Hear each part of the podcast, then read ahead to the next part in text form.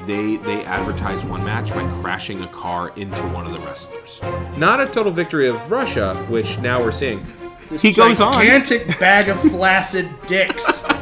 Sorry, continue. Which, when you open them up, you find out that they're all cockroaches inside. yeah, yeah, you know? yeah. yeah. No, I don't know if anybody else is ever gonna laugh this hard at anything we say. Uh, we can actually both look out my window right now and see some very pretty yellow flowers that I'm going to be eradicating.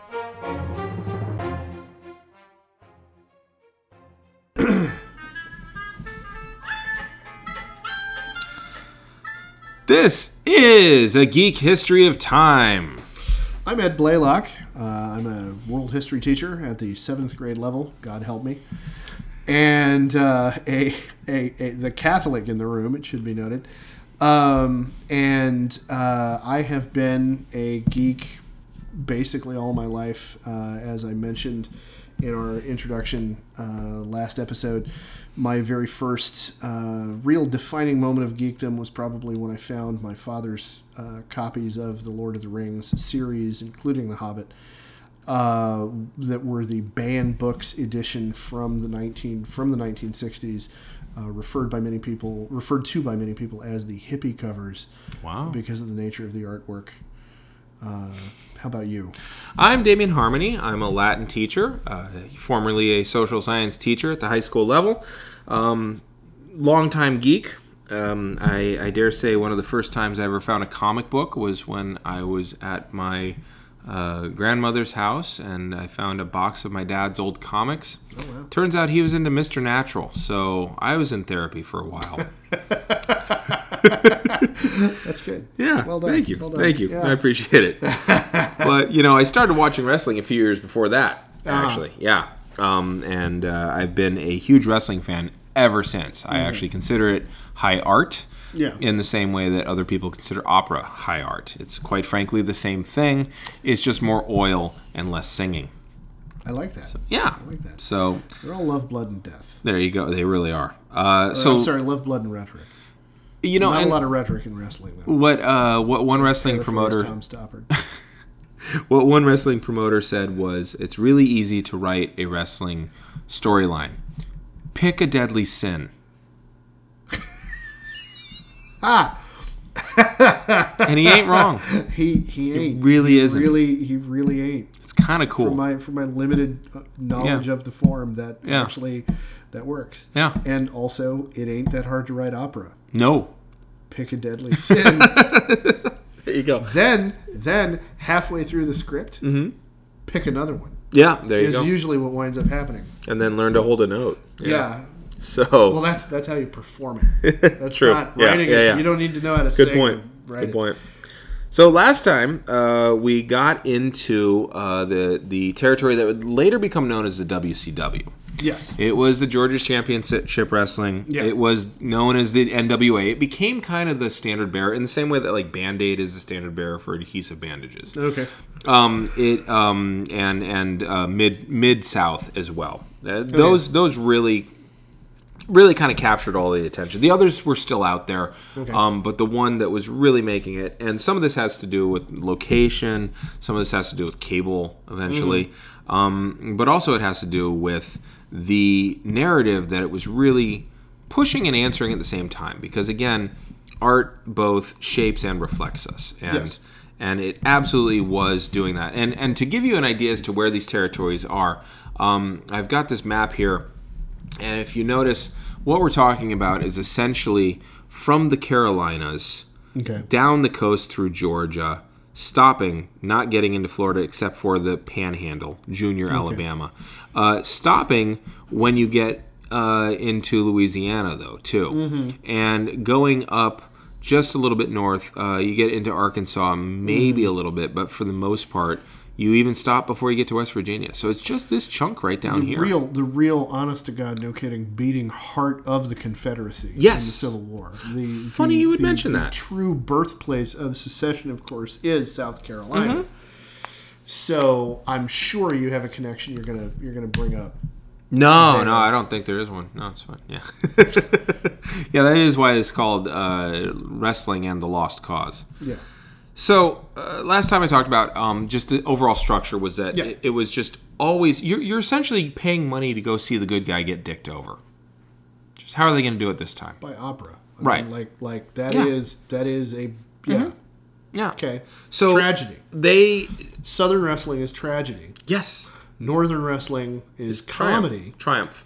Well, triumph, but but in the in the in Oh, in the larger classical yes. classical Yes. theater, you know, uh, tragedy true. ends tragedy ends with the hero and to a lesser extent everybody dying. Right. And in classical theater, a comedy is any play in which the natural order is restored at the end. Yes. And there was a thought I had last episode Mm-hmm. about Apollonian and Dionysian, Ooh, yeah. which which I'll get back to after we've gotten farther Sure. into this one. So so keep going. Yeah. So um, to establish this uh, this pattern, uh, I'll point out a couple feuds to you. Okay. Um, Ric Flair and the Four Horsemen versus Yeah. Dusty Rhodes. Okay. So Dusty Rhodes stands hard. He's the only one. There's a wonderful promo he gives. They injured him. He comes back and he's had hard times. Mm-hmm. And they put hard times on Dusty Rhodes.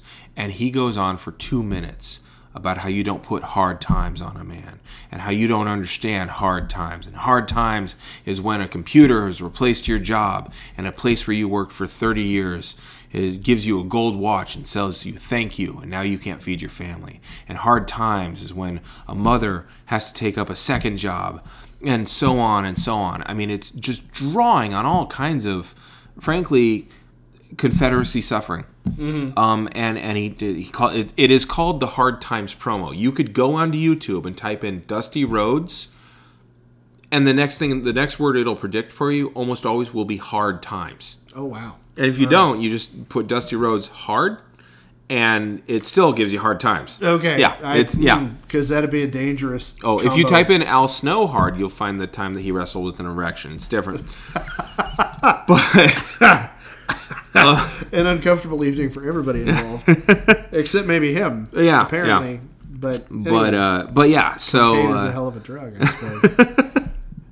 um, undersung wrestler Al Snow. Okay, Uh, but yeah, so the Four Horsemen versus Dusty Rhodes. He Yeah. works his way through a couple of them. They injure him. He has to come back. He works his way through them again. He finally gets to fighting Ric Flair. Ric Flair wins. Jesus God. Ric Flair and the Four Horsemen versus Magnum TA. Magnum TA wrestles Ric Flair, loses, and then Tully Blanchard sets his sights on Magnum TA, and they have a match in a in a cage. Uh huh. And there's a chair brought in, and it's made of wood, and they break the chair, and they have an actual wooden spike. I kid you not, and he is trying to shove it into his eye. And I, it, you look, and it's not that far from the eye. Woof. Yeah, these guys trust each other a lot. Yeah. Yeah. Apparently, they Um, have to. Yeah, Magnum wins against Tully Blanchard, doesn't win against Ric Flair. Ric Flair and the Four Horsemen versus Barry Windham. Barry Windham was one of the Four Horsemen at one point, but then he got Religion. yeah, kind of, I guess you know. Okay. So basically, Had a, realized had a Pauline moment. Fell Yeah. off his donkey and landed on his ass. Pretty much, yeah, Okay. yeah. Um, and then he goes up against Ric Flair. He even defeats Ric Flair at one point, but then the decision's reversed. By the way, the guy who's booking all this is usually Dusty Rhodes, and you get something called a Dusty finish, which is where the good guy wins, Uh huh. and then they find some way in the rules to dick him out of winning. Wow. Um, to the point where Dusty Ju- finishes Just, just to make yeah. it, just to make it that much more of a Oh. those sons of bitches, Yeah. emotional catharsis. Yes. Yeah. Okay. and get you to come back And get week. you to come back next week. Yeah. Maybe justice will be served. You are, because you are so pissed. The Four Horsemen versus Lex Luger. Lex Luger. Big, beefy dude. Oh my God. From Chicago. Interestingly, a good guy from Chicago. Okay. Can't cut a promo to save his life. Frankly, only has three moves. Um, but still captures everyone's Okay. imagination. Um, and for a while, it's it's it's them versus him. But that's a short-lived feud, mostly because Lex Luger's boring. Um, Ric Flair and the Four Horsemen versus Sting. Oh. Sting, very handsome fellow, comes out from California, um, captures everybody's imagination, and he actually he fights Ric Flair to a draw. So he still doesn't win Yeah. because championship wins on a draw. Uh, champion wins on a draw. um, works his way through all of them. They do all kinds of fuckery and chicanery to make sure that he can't win. He finally ends up winning. He gets the championship. And actually, what had happened was that uh, Ric Flair goes to WWF for a while. Um, a new ownership took over. Jim Okay. Herd was an idiot. Um, and then uh, Tully Blanchard and Arn Anderson, they go up to WWF for a little while, and then they come back. And, and so Sting ends up taking the belt into a new direction. Okay. But then again, they, they come back. But now this also happened in Mid South. And importantly, I really want to make this point clear it crosses color lines. Okay. In the Mid South, you had black superstars. You typically had one per territory, the black one. Um, sometimes you'd have two. There's a black face and a black heel. But for the most part, you did have this. Junkyard Dog, you might remember. Vaguely. He uh, had a long standing feud with the Fabulous Freebirds. That's a group of three guys Okay. against one guy. So again, Uh, yeah, numbers. one against three. Okay. But he was the, the face, and they were the heels. Huh. He also had another one with Ted DiBiase before Ted DiBiase becomes a million dollar man, by the way. Okay. Um, so he's not about that. And this one is not about you know, rich versus poor. This one is about he and Ted DiBiase were pals, were allies, and Ted DiBiase betrayed him. Oh wow. So it's about betrayal. Oh wow. So And DiBiase wasn't from the South. So it makes sense that he'd betray one of Oh, ours. Of course, one of ours. Yeah. So what were you going to ask? Um. well, you, you mentioned you know black superstars being a thing. Mm-hmm. Yes. Was was the Rock's father one of those guys? Because we've mentioned. Rocky Johnson Okay. is is a black superstar, and so is Tony Atlas, but they were mostly in the Northern Territories. Oh, okay. Yeah. All right. Now, uh, I'll get back to a, a little bit more on the, frankly, the odd thing about you. You have these black superstars that they don't very often get the belt for very long. Again, good, they're good guys. Mm-hmm. Yeah. so they don't. Yeah, their their faces. so- Right. So they're chasing, but they absolutely get cheered on. So what's happening in the South was that the narrative of the lost cause is playing out in wrestling. Okay. Scrappy, against all odds, the person who's from here is taking on the powers that are greater than himself. Yeah. It's taking on foreign monsters, taking on arrogant aristocrats, mm-hmm. people who aren't. They might have been born here and they might have owned land from here for a long time, but they're not one of us. Mm-hmm. They're the rich guy on the hill, um, and they're usually outnumbered. Mm-hmm. They lose and they lose and they lose and they lose. Then they finally win, only to have it cut short by treachery Yeah. or incompetence of those in charge. Yeah. So yeah, like I said, color didn't matter. Mm-hmm. Junkyard Dog was from here. He was our guy. Okay. And that's what mattered way more. So the natural order of things is if you're from here, you fight the good fight no matter what, knowing that it's a lost cause. Hmm. Color doesn't matter as much as culture matters in, in these Okay. southern territories. It even had a long history of integrating audiences on some levels. Wrestling did. Way more than any other sport. Oh wow. Yeah. So first off, you got black guys wrestling white guys. Yeah. You know, you don't have integration of much of anything. You certainly don't have it of the schools. Sputnik Monroe is this uh, heel in the South. He was a dandy heel. Okay. Okay, so you he's not an aristocratic heel. He's a dandy heel. Okay. Slight difference. Okay, um, but you can imagine he's he's prissy and, Yeah. and what have you, right? And and if you were um, a a heel in Southern Territories, you lived your gimmick twenty four seven. You didn't get to turn it off. Oh really? Yeah, that's a big deal in the South. They strangely they really like their authenticity. Mm-hmm. Mm-hmm. Um. Well, they really like committing to their fiction. Yeah. Uh, if you were a quote Russian, then you were a Russian. If you didn't know any Russian, you'd grunt and you wouldn't say much. For years, Really? the whole time. Holy cow. Yeah. This is called kayfabe. Ah, Keeping okay. kayfabe is is keeping up the fiction outside of the ring, right? Okay. They kayfabed hard in the South because if there's one thing the South seems to like, it's consistency and it's fiction. Okay. uh, he would, Sputnik Monroe, would for real get arrested for carousing. Um, and it was because he was often present in places that were relegated to black people in Memphis. Okay. Okay. Um, he'd get a black lawyer to represent him in court, and he'd go right back to where he was arrested and keep partying, which makes him now he's white, makes him a hero to black people in the South for wrestling fans Yeah. anyway. Then they'd come to his shows, Okay. uh, but they had to sit in the balcony because yeah. Yeah. And he, what he did was he said, "I'm sorry, no, I'm not going to work in this building if you don't integrate all the seats." No shit. No shit.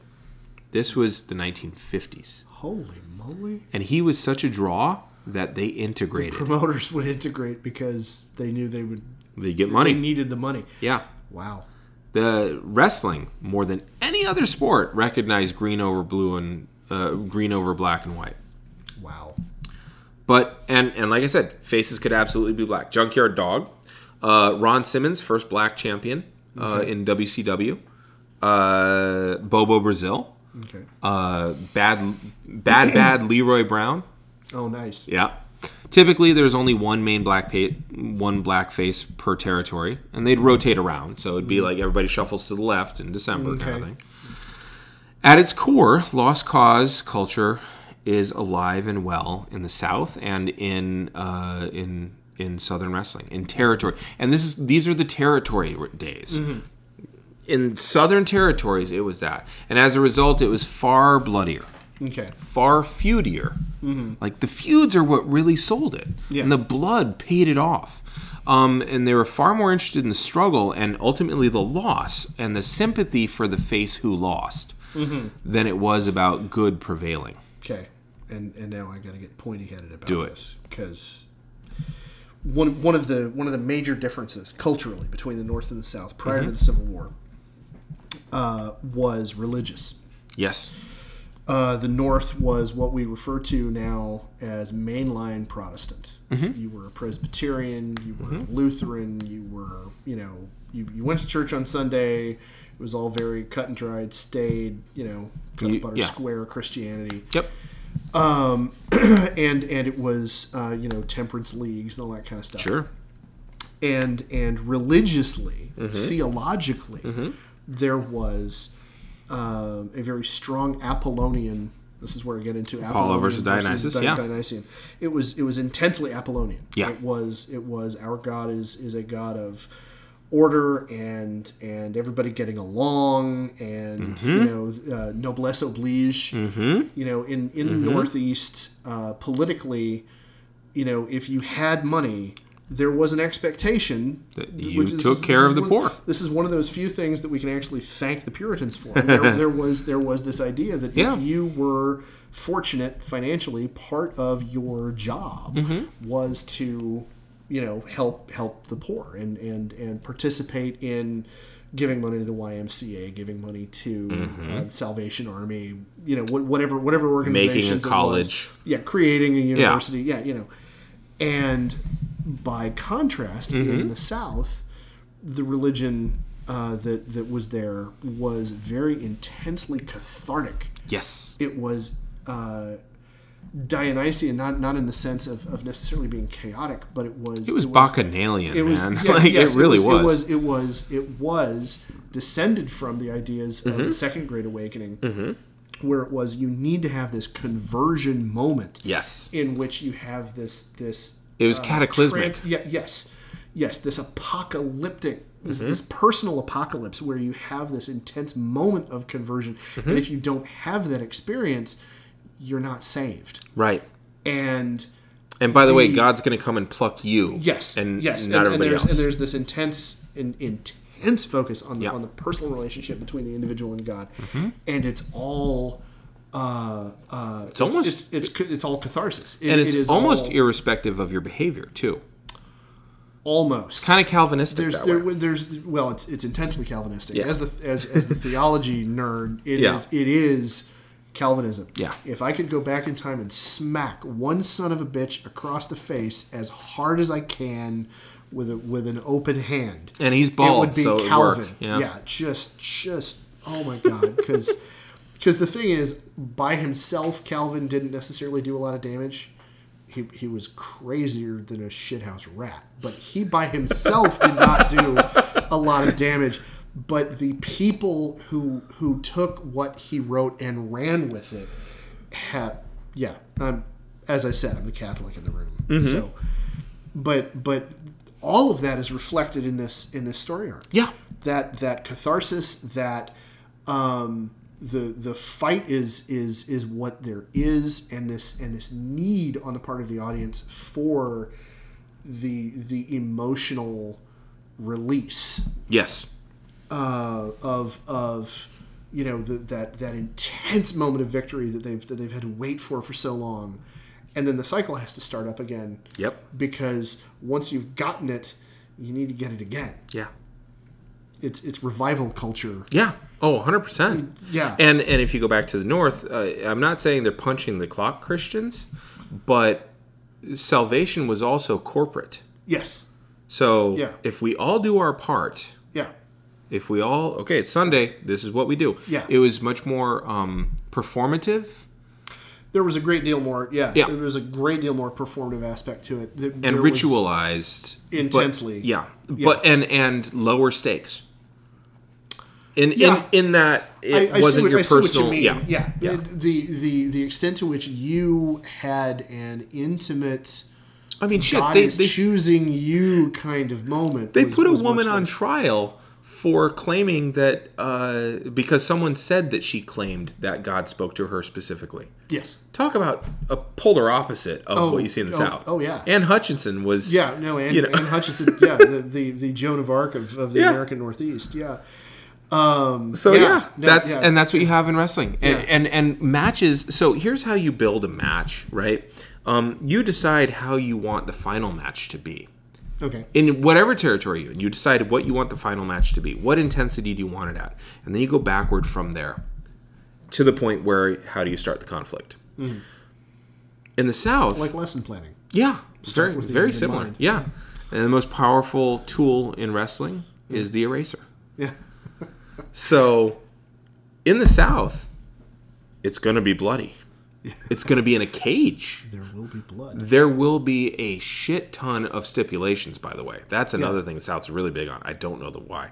Because stipulations are stupid. I'm like, you have the easiest job in the world. It's wrestling. It's, and I'm not saying that wrestling is an easy job, but like, pick a deadly Writing, sin. writing the story is easy. It really Why is. do you need to complicate it? Yeah, yeah, Yeah. Yeah, As as the famous philosopher from Canada had once said, Miss Avril Lavigne, why do you have to go and make things so complicated? Nice. Well done. So, but they would work their way back. Well, it, and that final match is what's called the blow off, Yeah. and you it's you're supposed to. So it's overtly all about catharsis. Oh yeah, Yeah, okay. yeah. But that's true in all the rest. Yeah, well, yeah, no, and that's- but, that's theater, And it's but- the idea is whatever story you finish telling, you still leave both guys with something to do after. Now they both might take a couple weeks off, but then they'll come back. So you don't want to um, completely obliterate one guy and put the other guy over hundred percent. You want it to be a struggle. You want it to be dramatic. It has to Mm-hmm. Yeah, be, you know, yeah. you know. I mean, you know, if if, if I don't know. I mean, if if Luke Skywalker didn't have to fight so hard against Darth Vader, you'd be like, "Oh, what's the big fucking deal then?" Mm-hmm. So, in the South, though, it was how much blood are we gonna spill? it was, are we gonna get the cage out tonight? You know, Yeah, it was yeah. like that's what they're aiming at, right? And you book these things five, six months in advance, by Well, the way, yeah. because that would generate income Yeah. through the house shows. So, at its core, uh, like you said, far bloodier. Uh, far more cathartic, far more Dionysian. Uh, I'd say Bacchanalian.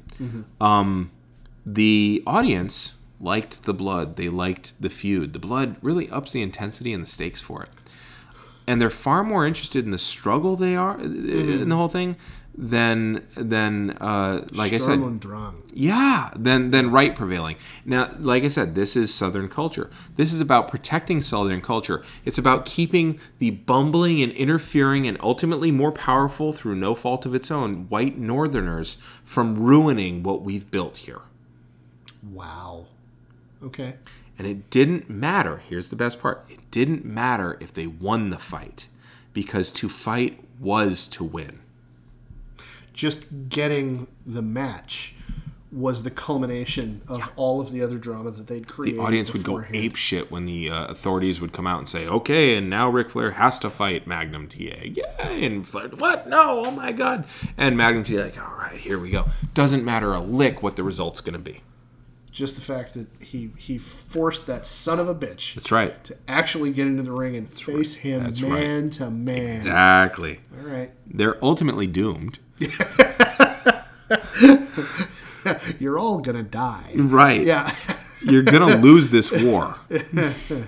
But how the face goes down, how much blood he draws in his loss, back to that nastiness, back to that borderlander thing, back to that southern culture, back to that back to that. I don't have we to win. Fought, we fought a better war than they did, but we lost. It, it doesn't matter that we lost. We fought a better war than they did. Doesn't matter that we lost. We we did it. Go, we fought all the way down. we were fighting for We were- culture. we were they were fighting for, money. They were fighting for money. Yep. Yeah. Okay. So, did he knock the heel back on his heels? Mm. That's what matters. And in the Northeastern Territories, it is about the rightness of good. It is Apollonian till the cows come home. Um, it was about good fighting back the forces of evil. Evil is always coming at you out of the forest. Yes. Well. Evil is always coming at you, and good prevails every time because their Jesus is the one that wins, whereas Southern Jesus is the one that gets one that crucified. dies on the cross. Right, Yeah. The emphasis on resurrection rather than death and and right in the north. Right, whereas in Yeah, the south, yeah, it's yeah, mortifaction. Yeah. yeah. So, in and there's a few Trying to figure instances. out which one is more Catholic. It's a hard question, but go ahead. Yeah, well, Yeah. um, The answer is it depends on who your Monsignor is. there you go. Um, so, if good doesn't prevail, Mm-hmm. it will quickly prevail again. Eventually. Eventually, It- the no, knowledge, quickly. The, the knowledge. Well, the knowledge is always Yeah. there that that It- this will go right. okay. The yes. right will prevail. Yes. God is not dead. Now think about this: Okay. Civil War. Yeah. Our cause is just. We are keeping the Union together. Yes. Did Lincoln get killed? Yeah. Yeah. Was he a martyr for the cause of unity and goodness? Yeah. Yeah. Also, the Northeast also always has this dual nature of, of cosmopolitanism and plurality Mm-hmm. mixed with zeal and Yankeedom. And that righteousness. Yeah. Yeah. That, that Yankee sense of good, yeah. of community, of Yeah. beating back the scourge of wickedness back into the wilderness, also Native Americans. Um, Well, you know. yeah, absolutely fed into the culture of wrestling up north. Okay. So you have this sharp divide as to how each side saw the Civil War Yes. playing out in wrestling and playing out in how they handle individual combat. Where do most of the duels happen, with the exception of New Jersey? Most of the duels happen in the South. Yeah. Well, and one of the guys in And New in the Jersey was a Southerner. It needs Exactly. to be pointed out. Yeah. Yeah. Um. So moving forward, we get to what are called the Monday Night Wars. Okay. Vincent Kennedy McMahon. That's Vince Jr. Jr.. Yep. Sees cable as a way to defeat all of his competitors. And he starts in the 1980s buying out the owners of various territories. And what he does is he gives them balloon payments. He says, I want to buy your territory from you. I will pay you a dollar now. But I will pay you the full amount by this date. And there will be payments along the way that increase Okay. right? But I'm going to buy your territory. I'm going to buy your the intellectual property, all the contracts of all your wrestlers, all your uh, all all this stuff. You're still going to run it, and if I fail on that last day to provide the final payment, you get to keep all the money. Most of them are like, "Fuck yeah, this will be easy." You know, mm. I'm going to be the one promoting it. It's a piece of cake. Well, Vince also had gone around to all the cable folks and talked to them and stuff. So each one is absolutely a gamble. He'd buy it, like I said, for a dollar, pay up later on, but he kept succeeding and succeeding and succeeding, and he starts using cable and closed circuit television, a brand new thing, which gave way to pay per views later Yeah. Okay. as a way to spread his kind of wrestling, the northern style of wrestling, the primary color style of wrestling, the wrestling where your competitors look really cut and chiseled. Mm-hmm. Right? These big guys. Remember that Greco Roman Yeah, yeah, ideal yeah, and stuff like that. You look at the wrestlers in the Mid South, they all look like they could be truck drivers. Yeah. Um, and actually, it's funny to listen to the um, the announcers. They'll hold a, a headlock for like 15 minutes of a match, of a 20 minute match. And the thing is, the crowd is on their feet the entire time. That's some seriously good selling. and if you hear it on the TV, the announcers are talking about. I mean, they're making up all kinds of shit to make this dramatic. They're like, "Well, he's got those double strength cables in his arms." Like talking about like how you have double tendons and shit, yeah. and like that's really where the strength of a headlock comes in. Yeah, okay. Look at how he's. I mean, they're really pulling it apart. So good at selling it. But Vince, he's spreading his shit everywhere. So now it's primary color wrestling all the time. Yeah. Spectacle, spectacle, spectacle, which is on television much more impressive Yeah. than a headlock for 20 minutes. Yeah. Essentially, he invaded via television. And it keeps working. He marginalizes the local territories, raids their top talent, brings those guys into his system, gets them to learn to work the the WWF kind of way. And and each, by the way, each uh, WWF lost a W along the way by this point. Yeah. Um, and it hasn't gone for the E yet, but each uh, system have, has its own. It's kind of like football teams, you know. Like if you if you join the Patriots, then you're going to learn their system Their- of offense. plays, yeah, and how to deflate the enemy. Um, but his was a northeastern territory. Good guys always win, and uh, wrestlers. They again, there's so many territories to work, but everybody's trying to get to the WWF because that's where the money is. So now everybody wants to get there. On top of that, uh, the guys that are there that are heels know that they're replaceable because it's a heel factory, is what they called it. Because everybody just jobs out. um, this makes it much more palatable to kids, which is an un heretofore unseen Un- market Untapped market. Okay. and their parents on Saturday mornings, which is where I started watching, and then on Monday nights and Tuesday nights and so on.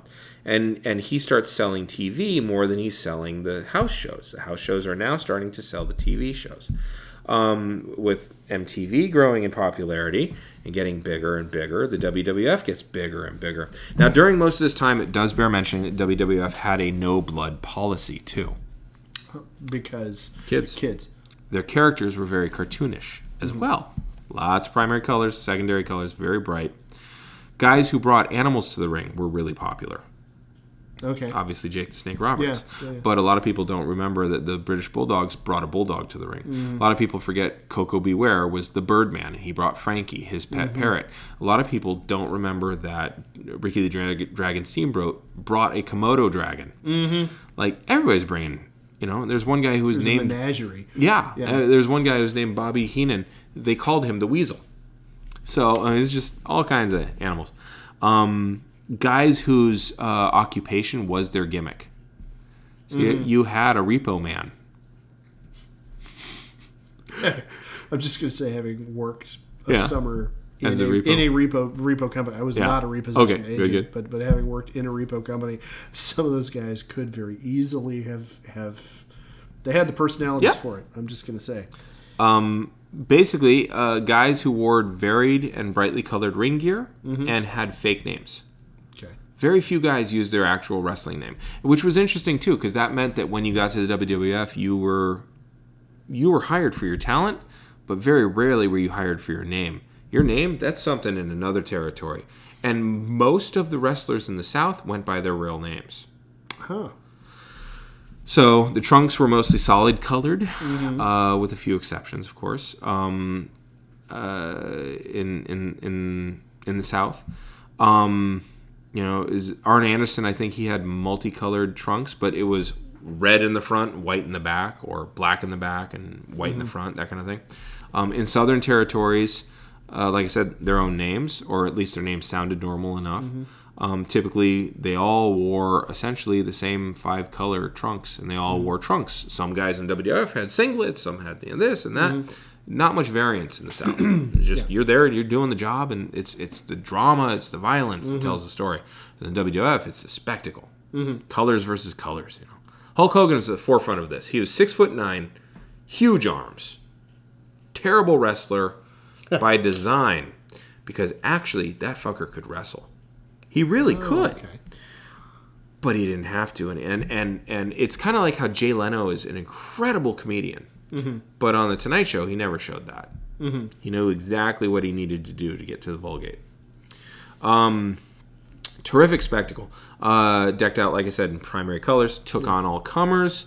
Stuck to his what he called the three demandments: training, saying your prayers, and eating your vitamins.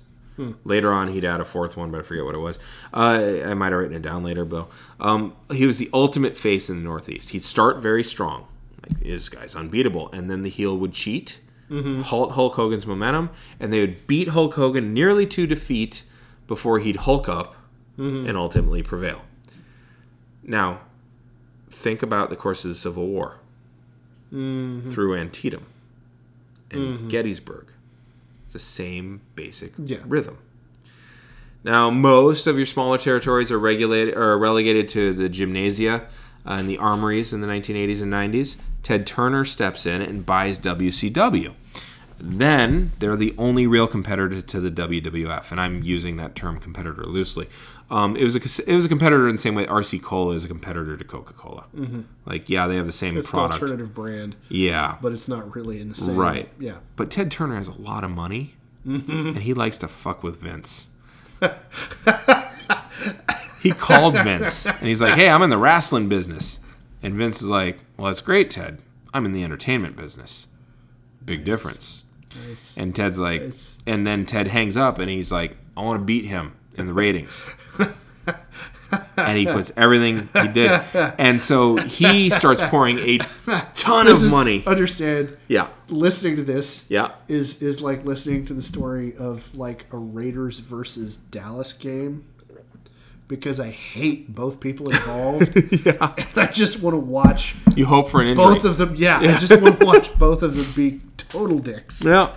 Yeah. Okay. So he wanted to beat Vince, and he they'd had kind of a rich guy feud going on for a while. Uh, at one point, Vince like had bought time on on Turner Television, Yeah. and pushed Turner's wrestling product off the TV. It was just, it was so weird. So Ted wants to put this Irishman in his place, and Ted uh, Turner is based out of Atlanta, Uh-huh. and Vince is based out of New York. Just pointing out Yeah. a civil war. Okay. So after a few years, Ted Turner's company WCW hits on something. Um, now in 1993, Hulk Hogan left the WWF. Yeah. He goes on to do some work on TV, movies, etc. WCW got him to come over to them. Yeah. They Vince McMahon, Vince McMahon. They Yeah. took his top talent. He was a huge name. Uh, and WCW starts to just raid the WWF with, with like, hey, we, we will give you a guaranteed contract, which at that point was unheard of. There's actually a couple guys that had guaranteed contracts. Lex Luger had gotten one because he was one of the first wrestlers to actually ever use an agent. Uh, the Road Warriors had gotten a, a guaranteed contract, but WCW's given it to everybody. Um, and that's not the business model. And Vince is just like, oh my god, I don't know what to do, which is interesting because he had shaken up the business model previously, you know, and that's what happens. And now you know? he's the one getting disrupted. Yeah, you, you Yeah. you go up the stairs in your work boots, you come down the stairs in your slippers, you know. Yeah. Um. So yeah, they're rating all the big names for a little while. It's working okay, but Hogan really just wasn't catching fire in WCW the way that he did in the WWF. Um. And so they try to do everything in the WWF had done. Uh, Hulk Hogan's fighting monster heels. He fought a character named the Yeti, whose whose move was to wrap his arms around you and shake, and that was his fucking move. It's like what, what? They fought. They fought a guy called the Giant, and he came out dressed in the same kind of singlet that Andre the Giant wore, and he was a legitimate giant. He's seven foot four. You might know him as the Big Show. Okay. Yeah. Yeah, he claimed to be the illegitimate son of Andre. I mean, they just whatever they could recycle, and it just wasn't working. Hulk Hogan fights a faction of Satanists, basically, uh, which is just Yeah. weird. Um, he's fighting all kinds of classic bad guys, and he's always winning, and it's just not catching on in WCW. Oh. I wonder why. Yeah. People begin to start booing Hulk or not even care who the champion is. Now, Monday Night Wars happen. Uh, Ted Turner basically says, I want to put a show to go against WWE Raw or WWF Raw.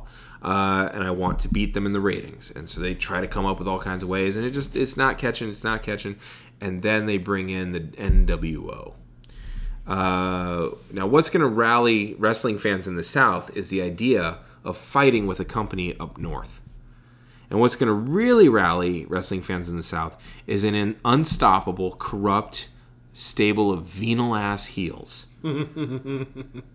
Even better if you could combine those two ideas. So a guy named Scott Hall, big mm-hmm. Scott Hall from the first match I ever watched. Mm-hmm. He had been like a mid-level wrestler most of his career. Uh, and there's another guy named named Kevin Nash. Yeah. Was even more mid-level, like just unimpressive. And suddenly they both go to the WWF. They're huge, and they make it big. And at the height of their popularity as Razor Ramon and Diesel, mm-hmm. their contracts come up, and the WCW offered them a better deal. They basically said you could make the same money you're making up there, but work half the dates. And they're like, "Oh, that would be nice," because wrestlers. it's not even a raise. It's just we're going to give you vacation. Yeah, well, it, it's you're getting to get paid more per match essentially. yeah, yeah. Because wrestlers at the time are working 300 and 350 days a year. Oh, it is a brutal schedule. Oh Jesus. yeah. Right. So these guys are told you can only work. You only have to work 180 days a year. They're like, yeah, Uh, sign me up. right. Okay. So they get a better deal with WCW, and then other top talent start leaving as well. But this was totally different because these guys were basically made by the WWF, and that means that like they have the aura of being from the WWF, which is in the north, and they show up on WCW and they start interrupting matches, and they come out with like aluminum baseball bats, thug like and they they talk about taking over the place. Scott Hall's first interview, he says, "You know who I am, but you don't know why I'm here." And that's all he fucking says. And they didn't know what they were doing at the time. It was not that forward planned. But it was open enough that they kept they're like, Yeah. "Oh, this is what they're catching on to." Okay. And then they they they come in and they're like, "Oh yeah, we're taking over." And they're like, "What do you mean they're taking over? Is this actually WWF guys?" Everybody knew wrestling was fake. Everybody knew since the 30s it was kayfabe. But people in the South Except really want to believe, right? Well, naturally. Yeah. Like No, actually, that was that was uh, John Stossel, oh yeah, it was which John is Stossel. even better. so he gets the shit slapped out of him by a mid card wrestler. But You're so right. Yeah, it was John yeah, Stossel. yeah. Bad. Um, so Northerners are coming in, taking over brutally, destroying all of our heroes, Mm-hmm. Santietam all over again, and Hulk Hogan joins them. He was a good guy, and he joins them, and it looked just like the W. And so all three guys are from WWF. They look like they're taking over WCW, and that's the entirety of the storyline. Is that WCW grown guys were there's a thing called putting someone over. They were losing badly. That's to put them over. Putting over WWF guys who were actually NWO guys, mm-hmm. and the NWO kept growing and growing and growing. Right. Ric Flair and the Four Horsemen mm-hmm. are now good guys, and they get destroyed in a cage match by NWO. It's not even a question. They actually wrap up Ric Flair's face with a belt, with the championship belt, and slam the gate door into his face. Yeah, it was brutal. Holy crap! Arn Anderson even has to retire. Now that's just true. I mean, he mm, had enough injuries and stuff like that. But the next week, the NWA comes out and makes fun of his retirement story. And his retirement was a real "I love you guys, I'm so sorry."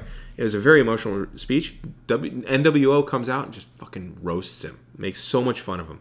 They mocked everything that was WCW, even how you said WCW.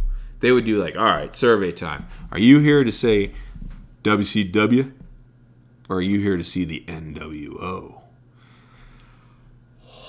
Make- oh wow! Ric Flair had several contract disputes at this time, so every time he disappeared, it would make it look like the NWO was even worse. So that was folded into the story. All the heroes for the WCW kept disappearing, or losing to this faction, or switching sides. They would mob the ring. They would bully the referee. They would beat WCD, WCW guys up after the matches. Didn't matter. Lex Luger fought hard, fought, fought really well against them. He even took them all on at one point, winning the title for about a week, sticking with that narrative, right? Then he lost again because they gang attacked him during the match and the ref wasn't smart enough or able enough to stop it. The one guy that they looked to was a guy named Sting, who starts dressing like the Crow, by the way.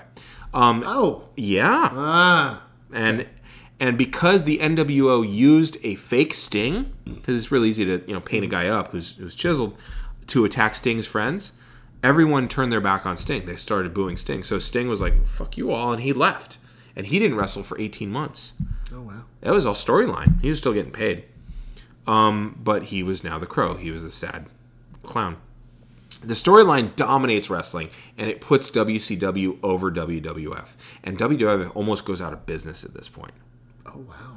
Now think about what the WCW is doing is they are using a northern takeover storyline to drive everything, right?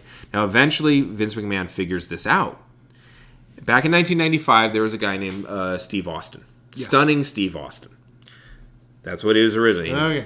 Straw colored hair. Uh, he was a mid level wrestler, very technically proficient, working his way through the South, learning his craft. He started in Texas, worked his way up to Memphis, mm-hmm. came down to Atlanta. And he was basically a bully heel. Okay. Okay.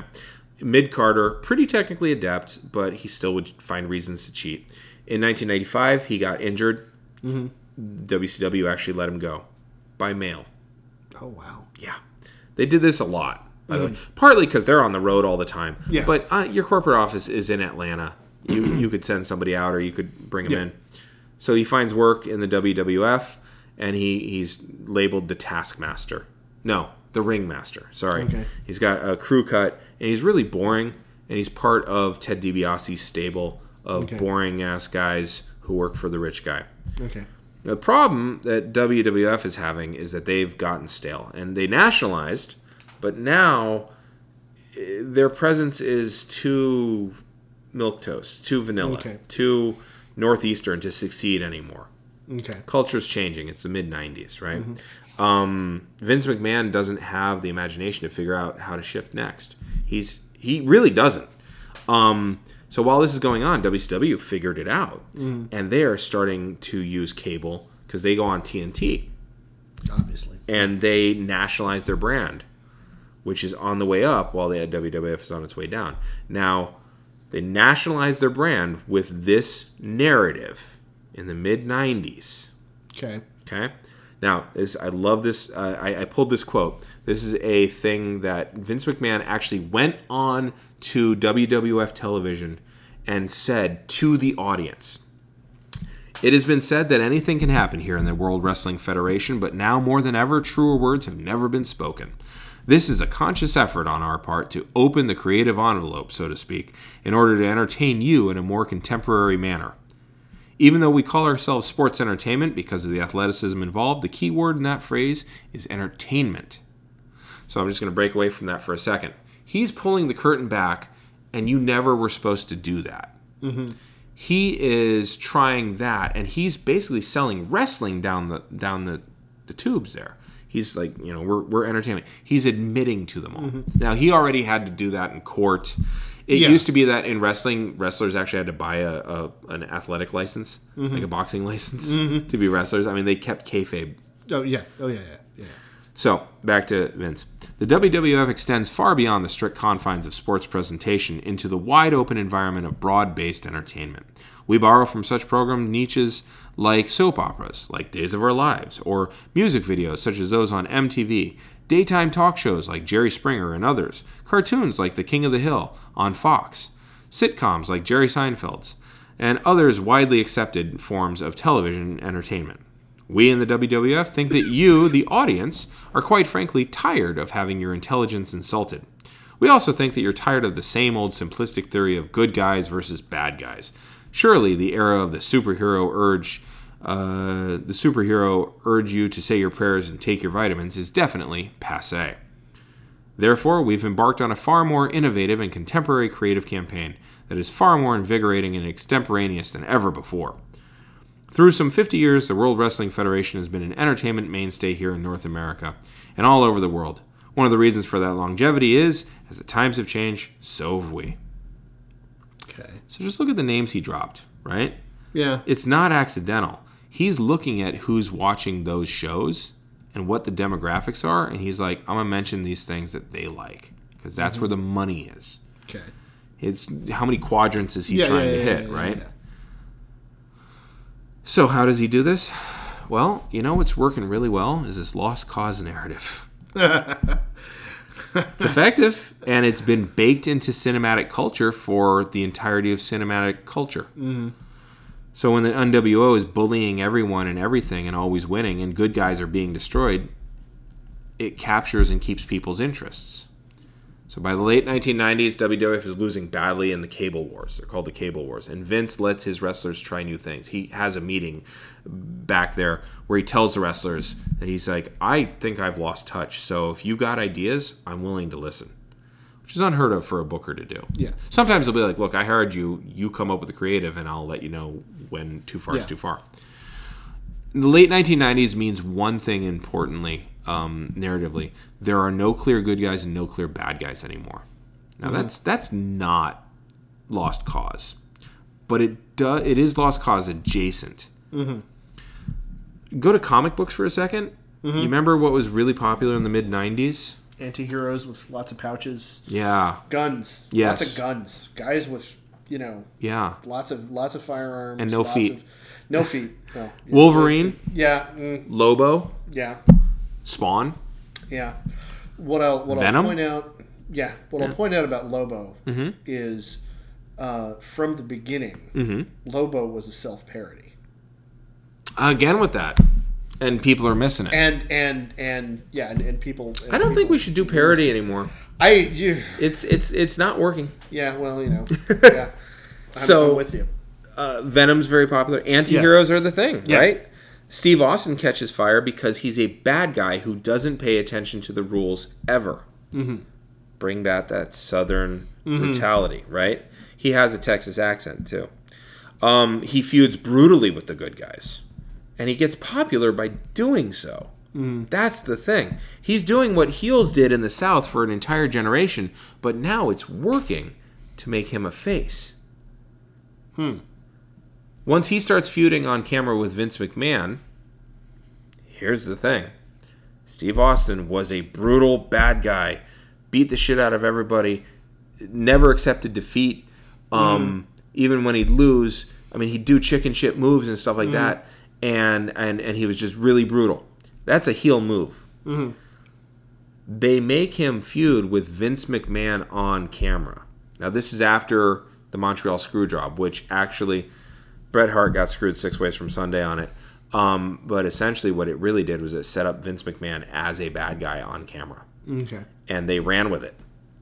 They didn't know to run with it right away, but they figured it out. So Austin starts feuding with Vince McMahon. Vince McMahon is a venal wrestling boss who's going to do whatever he can to make sure that this lone wolf, this anti hero, this beer swilling man who has his own code of honor, doesn't end up champion. WWF starts climbing back up in the ratings by this point because of this. And also, they become PG 13 Okay. whereas WCW tries to minimize its bloodletting now. Mm-hmm. Uh, the two companies switch mm-hmm. at just the wrong time, and they're both competing basically for the same mentality. Mm-hmm. They're both the powerful attacking the singular, and the singular is going to lose. But damn it, if he's not going to put up a fight, he will rip your ear off before he loses, kind of thing. So ultimately you do need blood and a clear hero to do this though. And wwf has that. Uh, they still have the fan favorite coming out ahead. So the southerner it comes out ahead. In wcw they keep having the uh, the the bad guys come out ahead because that's the lost cause mentality but the wwf is a northern territory but they take the lost cause set pieces and then they northernize them Uh, shift them around. right Okay. so you do have the fan favorite coming out ahead, but he only comes out ahead at the end. Mm-hmm. But then he stays ahead for a while, um, and he keeps the belt. Mm-hmm. Even though he gets beat the shit out of for like the entirety of the show, at the end he still finds a way, right? So he's a fan favorite, and despite the rich and brutal boss's machinations, despite Lincoln mm-hmm. sending Grant mm-hmm. or or Sherman, Or Sherman. uh, WCW in the late 90s succeeds largely because it tapped into lost cause mentality. Um, the WWF succeeds in the 90s largely because it tapped into lost cause mentality. They were both nationalizing the lost cause mentality. The difference was that WWF was totally committed to the feud to the blood. I mean, Steve Austin had a shirt that, like, I mean, the, the moment that made him was when he he fainted in a pool of his own blood because he refused to give up to a submission hold. Wow. Yeah. Okay. Damn. WCW balked at blood, and the South didn't stay on board because they want fucking blood. Okay. Now, what happened is that this lost cause mentality is nationalized as an ideology into our popular culture through this. I think through wrestling specifically. And the people who are watching wrestling are 18, well, are 16, 13 to 18 year olds for the most part, Okay. and on up to 24 year olds. But mm-hmm. people who were 13 to 18 in the mid 90s are our age now. Yeah. The good guy doesn't have to Yeah. win. Mm-hmm. He just has to. He doesn't even have to be a good guy. He just has to tell it like it is and get his moral victory. Mm. He just has to fight. He has to make sure he doesn't give up, and he has to bloody the other side who seek to oppress him or foreigners. Mm-hmm. And that is what happens with the wrestling. That's lost cause. That's mm-hmm. that's nationalizing, and you can see that playing out in all aspects of our culture right now. Yeah. And I think that has to do with how wrestling starts in the late 1800s and how that ties right into the historiography that was happening in the late 1800s. And I think that's absolutely why we are where we are politically. Wow. Yeah. That's not the only that factor. got- that's that one got- hell of a factor. It's it's a big one. Definitely. That is that 'Cause is Because who controls the the, the vulgar way story? profound, way fast. Yeah. Yeah. well, yeah. No, control the story, control the people. Mm-hmm. and you control the story that's most accessible to the people. Yeah. And wrestling is the most accessible form of a morality play that you will ever have because there are no words necessary. You have two guys in their underwear in the middle of a ring. Yeah. So, Yeah. There's not not a lot there. no. Not a lot to have to deal with. So, that's that. Wow. What do you think? Um. How do you feel? Um. You know, at, at the end of the last episode, you said that, that it, it was you know going to be depressing. I'm not depressed. oh. um, I'm I I feel as though again I don't remember whether it was earlier this episode or last episode talking about you know something something in the background of the picture suddenly becoming unavoidably clear you know and and wait how the hell did I miss that Right. um, you know the the uh, Slender Man that's always been in the corner of the frame that you only notice when something happens and you Sure. know, When somebody tells you about it. when when yeah. when when you know you you suddenly you know step back for a moment and walk back into the room while the video is playing and go holy shit Right. you know Or well, how Captain America is actually Captain Puerto Rico. yeah Yeah. yeah yeah yeah, god damn it you had to bring that up now I'm gonna, now it's gonna take me months to forget that but um you know yeah it's it's these these are all forces that that operate on us at such a sub rosa kind of level mm-hmm. that it, it's like fish don't realize they're wet Yeah. you know Yeah. and And you who've never watched wrestling. yeah yeah, Yeah. you know I, I know i know like i said before I, I know what i know because of the way that it has bled over into the rest of popular mm-hmm. culture. Um, and you can honestly, I mean, that that fight between Stone Cold Steve Austin from Victoria, Texas, against Vince, Vince McMahon from New York, yeah. Right? That's Katniss Everdeen, yeah. Oh yeah. You know, going Yeah, to well, the big it's, city. it's, it's Katniss Everdeen going going to District One. Yeah, that's Luke It's- Skywalker it's Luke going to the Skywalker Death going Star. to the Death Star Yeah. or you know Coruscant. Yeah, it's uh, Harry Potter Yeah. and the and the Weasleys mm-hmm. uh, very bucolic. getting having to having to face off at school against Draco Malfoy and Yeah. all of his upper crust Slytherin friends. Mm-hmm. Um, it's it's it's Frodo leaving the roots- Shire, Yeah, the, the, the roots of the story are.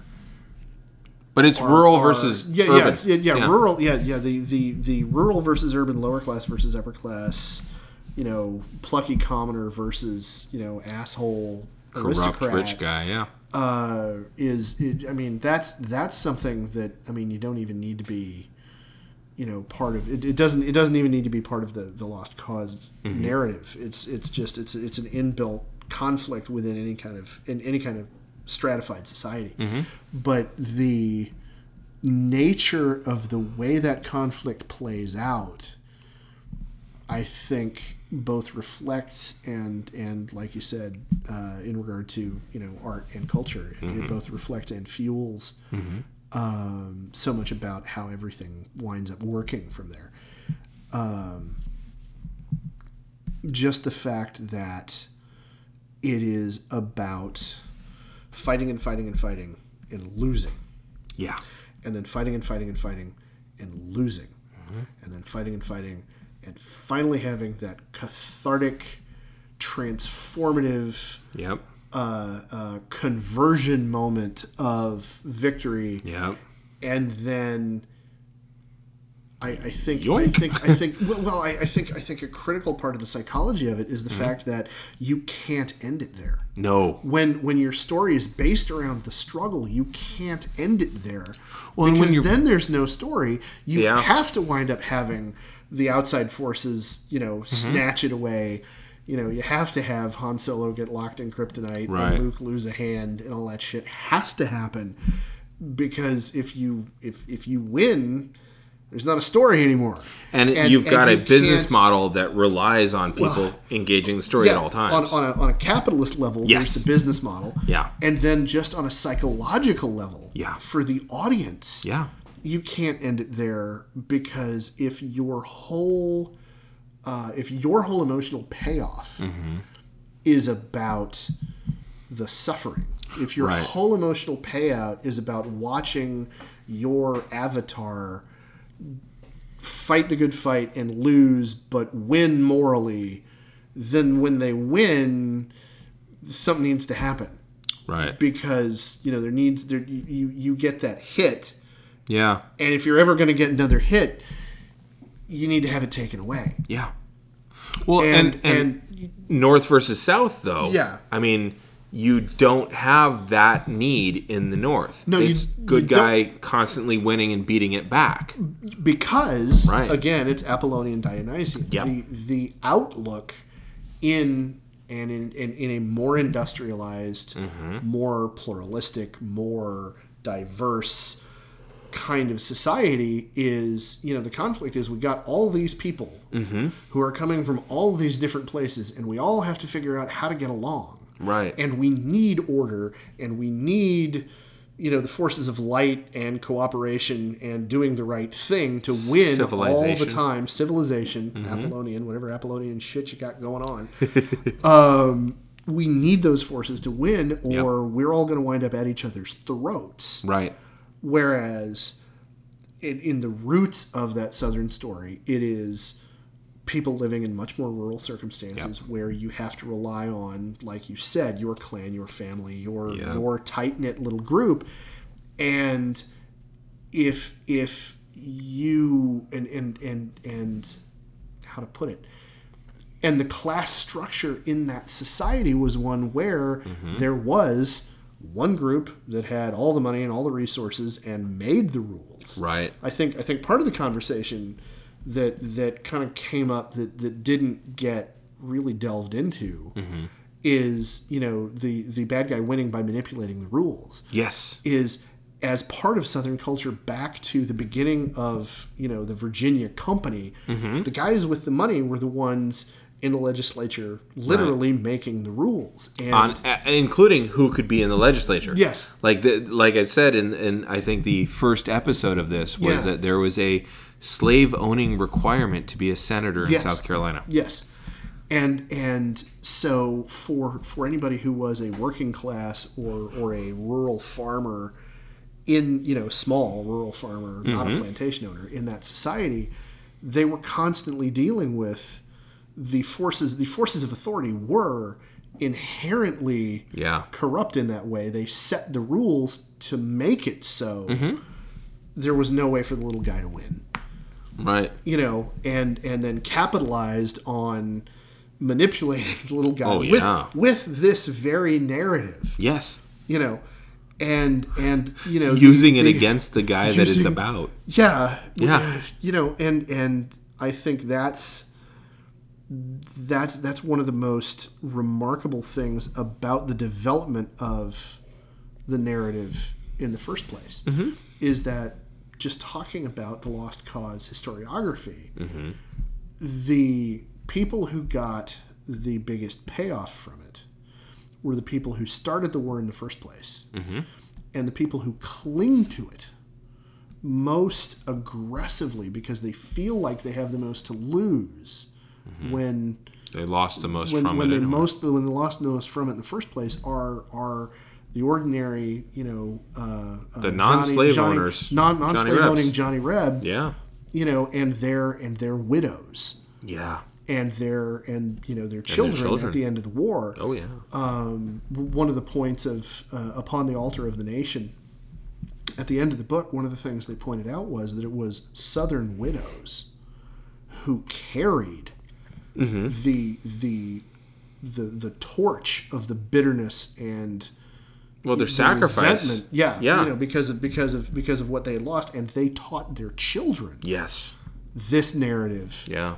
because of that. Mm-hmm. And you know, yeah. So I mean, this this is this is something that kind of ha- has always been there, mm-hmm. and we've kind of always known. But talking about it through this lens, mm-hmm. I, th- I think that's that's one of the things. That's part of the reason I was so excited about hearing about this from you. Sure. Was I think that's that's one of the things that I really want want to try to do as an overarching thing with what we're doing in this podcast mm-hmm. is this this is something that if you've studied the history you know it Right. but having it all of a sudden through the lens of popular culture made so like unavoidably obvious mm-hmm. i think is powerful I agree. you know and and yeah Well, yeah, and, and like I said, like a lot of people, I don't want to say give me shit for loving wrestling, but a lot of people look at me sideways. They're like, how is it that a guy who knows You're- you're a- Latin, you're a college educated Right. classics teacher latin, latin instructor Right. with a master's degree in, a, women's in of all history. things, women's history Yeah. and you're a wrestling fan yeah, you know, there's there. I, I will The admit. I, I will admit. There's a little bit of a frisson of like, wait, what? that that happens when you find that out about. Oh, yeah. But but at the same time, then I look at you, I'm like, yeah, right. okay, yeah, I totally. Well, and then like to hear how deep into the woods I get on it, and you're like, oh, of course he did that with it. well, yeah, you know? of course, of course, you got all pointy headed with it. So- what else are you gonna do? Yeah. but no it's it's i i love it for that very reason i mean like i i how to put um there are certain types of expression of cinema culture or, mm-hmm. or, or literature that i i love because they're such a snapshot into what that zeitgeist is. Okay. you know and and i'm i mean i'm that way when i'm teaching caesar. I'm that mm-hmm. way when i'm teaching ovid. I'm that way when i'm teaching augustus. Mm-hmm. Um i mean uh, uh, Virgil, I mean Augustus, um, you know, and that's kind of the point is that Yeah. like you know every single one of these things is absolutely a window in, and wrestling is so unique in that it is the longest lasting First off, it's the longest lasting TV series right now. Is, is WWE Raw. Yeah. Okay. It's longer than Bonanza ever was. wow. Yeah, and it goes weekly, and they have not had a rerun ever. Like, just Wow. right. You know, Talk about a factory. it's Right, yeah. yeah. You know, and and there's something about that. That I mean, it's longer than Saturday Night Live by Several years. Yeah, well, no, I mean SNL started in '75, but you know, and Raw started in '95, or no, '92, but it has had more continuous episodes. It doesn't have a summer off. It doesn't Yeah. Yeah. have an There's off season. no yeah. Um, and wrestling itself, There's no hiatus. Yeah, wrestling itself has been going without hiatus since the NWA days, since Yeah. the 1930s. Yeah. you know, uh, and and it's been going on TV uh, since the 50s. Uh, there have been a few times where it didn't show up on any TV, Mm-hmm. but as an entertainment form, I mean, circuses come and go. Yeah. Baseball has seasons. Football has seasons. Wrestling does not have a season. It just all the time. And so it's this constant, constant tide of a mirror. Mm-hmm. And it's it it started as a local mirror, and then this one local bacteria became the national bacteria. Mm-hmm. And then to to survive it had to adopt what this other bacteria almost mm. defeated it with. And in so doing we're all infected with it. Mm-hmm, mm-hmm. And you know yeah it's Yeah. it's but it's the i think it's the only thing that i've found that's like that too. I cannot think of another form of entertainment that is that long suffering mm. you know that, Yeah, that is that I mean, off, continuous off the top of my head, I can't think of anything. yeah. I mean, you know, Yeah. you, you have the, the yacht races or the Olympics, but that's only ever X amount of years. you Yeah. know. But this is every week. And for the longest Phish. time, it was, was that? Phish, touring. Oh, yeah. Before could be. then, the Grateful Dead. Yeah, but, you yeah. know, maybe. But, you know, it's, it's, I'm not it's- hip enough to be able to quote Sure. facts about that, but that's first thing. But it is, it's every Yeah. week. And prior to it being every week, it was every night in a, new, in a different town Yeah. on a circuit, depending on where it was. And Mm-hmm. it was so local. So, so yeah, uh, Very cool. wrestling's still going on. Mm-hmm. Obviously, uh, WWF has a network now um, that is phenomenal. Uh, I've Mm-hmm. Just been. about everybody has a network. It's true, but they If do have like. podcast long enough, we'll have a network. Here's hoping. Eh, I I I have the network. I've told you how I use the the, Yeah. the Marvel app Yeah. too. Um, I'm watching all the pay per views of WCW and WWF right now. I'm up to 1992, holy and I'm crap. seeing them respond to each other. Nice. and it's really interesting to see them Yeah, respond no, to each can- other when they're trying that. to pretend they don't exist. Um, and it's absolutely like showing me what's going on at that time, yeah. uh, which is just fascinating to me. Yeah, well, you know? that whole that whole comparison between the two of them, it would, like Yeah. looking at them literally side by side like that. Yeah, would be, yeah. Which is if I had the money back then when I was, you know, if I was my age back then and had the money and the time, I could have done that for 20 bucks a pop every Yeah. month, you know. yeah, um, and just to see how they start ramping it up and Yeah. stuff like that. I'm very interested in seeing what happens during the lull years. Yeah. Because in the mid '90s, uh, they both had a huge lull. Mm-hmm. Um, so did comic books. Interesting. Everybody almost went bankrupt in the mid '90s. yeah. Well, I So- Mm-hmm. remember I remember DC and Marvel both having big issues at that point. Yeah.